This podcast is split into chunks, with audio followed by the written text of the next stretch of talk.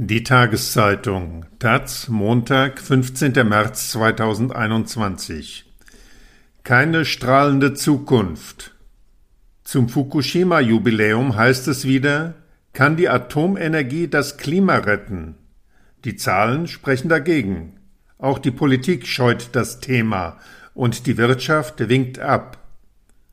Von Bernhard Pötter für Bundesumweltministerin Svenja Schulze, SPD, sind es schlicht Märchen. Derzeit würden kleine Reaktoren propagiert, die Atommüll fressen und ungefährlich sein sollen, erklärte sie zum zehnten Jahrestag der Nuklearkatastrophe von Fukushima am 11. März der Neuen Osnabrücker Zeitung. Aber auch diese Ideen lösten die alten Probleme der Atomkraft nicht, meinte Schulze, und auch nicht die Klimakrise. Das nämlich hatte die Zeitung gefragt. Braucht es ein Atomkraft-Revival für den Klimaschutz? Nein, ist die deutliche Antwort, und zwar aus vielen Richtungen. Zumindest für Deutschland und auch für den europäischen Strommarkt ist die Atomkraft keine Abkürzung auf dem Weg zum Klimaschutz. Zwar hatte Schulze in der vergangenen Woche zwölf Forderungen aufgestellt, um den Atomausstieg zu vollenden, beispielsweise durch die Schließung der Atomfabriken in Lingen und Gronau, mehr Erneuerbare und den Kampf gegen längere Laufzeiten und Subventionen in der EU. Aber mit Bedacht erhebt die Ministerin diese Forderungen zum Ende ihrer Amtszeit und schiebt sie so an die nächste Bundesregierung weiter. Bisher waren diese Ideen mit der CDU-CSU nicht durchsetzbar. Umso mehr gilt das für eine Rückkehr zum Atom für den Klimaschutz. Die Politik scheut das umstrittene Thema, Energiekonzerne winken ab, Behörden widerlegen mit neuen Gutachten die Träume von einer Renaissance der Nukleartechnik, und Expertinnen sprechen von einer Geisterdebatte. Angestoßen hat diese pünktlich zum Fukushima-Jahrestag ein neues Buch des US-Milliardärs und Microsoft-Gründers Bill Gates. In seinem Werk Wie wir die Klimakatastrophe verhindern propagiert Gates neben vielen anderen konventionellen Ideen Effizienz, neue Techniken, CO2-Preis, auch die einzige CO2-freie Energiequelle, die zuverlässig und rund um die Uhr elektrischen Strom liefern kann. Ein von seiner Firma TerraPower ausgedachter Laufwellenreaktor TWR könne automatisch laufen, unterirdisch arbeiten und sogar mit Atommüll betrieben werden und habe alle wichtigen Probleme gelöst, schreibt Gates. US-Präsident Joe Biden erklärte, das Land werde bei seinem Klimaplan auch diese Planungen für kleine modulare Reaktoren SMR betrachten. Die Internationale Energieagentur IAEA e sieht die Nukleartechnik ohnehin als Retter in der Klimakrise. Medien wie die Zeit schreiben von einem Comeback einer gefährlichen Idee. Der Spiegel warnte, der Kampf gegen den Klimawandel macht die Nuklearenergie erneut attraktiv. Und auch Teile der Umweltbewegung sind aufgeschreckt von einer möglichen Rückkehr der Kernspaltung. Allerdings widerspricht der wichtigste Player, die Atomindustrie. Eine Laufzeitverlängerung ist für uns keine Option, sagt Guido Knott, Chef der Preußen Elektra im Herbst 2020 dem Handelsblatt. Wir akzeptieren diese politische Entscheidung, die von einer breiten Mehrheit getragen wurde, erklärte der Chef der E.ON-Tochter, die deren Atomkraftwerke betreibt und abwickelt. Derzeit sei man voll mit dem Rückbau der Anlagen beschäftigt. Und einen Neubau von Atomkraftwerken in Deutschland verweisen auch die anderen Energiekonzerne ins Reich der Fantasie. Das sei nur machbar mit staatlichen Firmen und mit massiver staatlicher Hilfe. In einem liberalisierten Energiemarkt wie in der EU seien neue AKWs die absolute Ausnahme. Für Michael Schneider, den renommierten internationalen Atomexperten und Träger des alternativen Nobelpreises, kommen Meldungen über die Wiederauferstehung der Atomkraft aus dem Lalaland der Desinformation. Es gebe auch international keine Renaissance, sondern einen organischen Ausstieg, wenn die Reaktoren ihr Lebensalter erreichten. Denn die Kosten und Risiken auf freien Märkten seien zu hoch für Neubauten und Erneuerbares so viel günstiger geworden.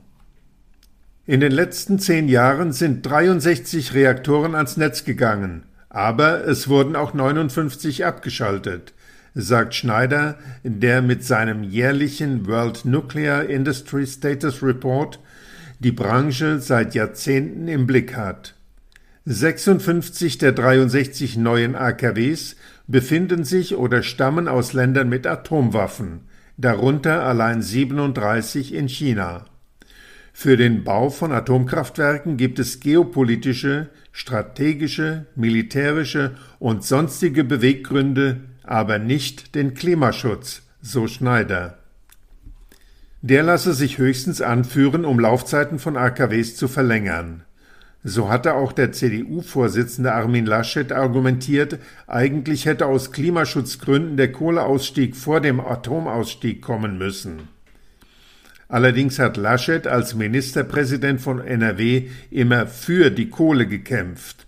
Und selbst wenn abgeschriebene AKWs billigen CO2-armen Strom produzieren, erinnert Schneider, seien manche Projekte wie Solarstrom in Portugal und Spanien inzwischen so günstig, dass sie sogar abgeschriebenen Atomanlagen Konkurrenz machen.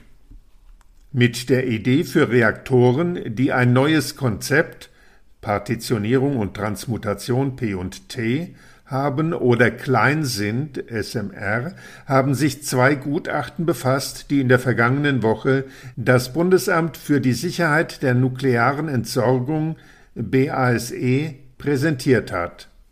Das vernichtende Fazit in absehbarer Zeit können möglicherweise zur Verfügung stehende Atomtechnologien weder die Altlasten der Atomenergienutzung beseitigen, noch die jetzt anstehenden Zukunftsfragen des Klimawandels beantworten, sagte BASE-Präsident Wolfram König.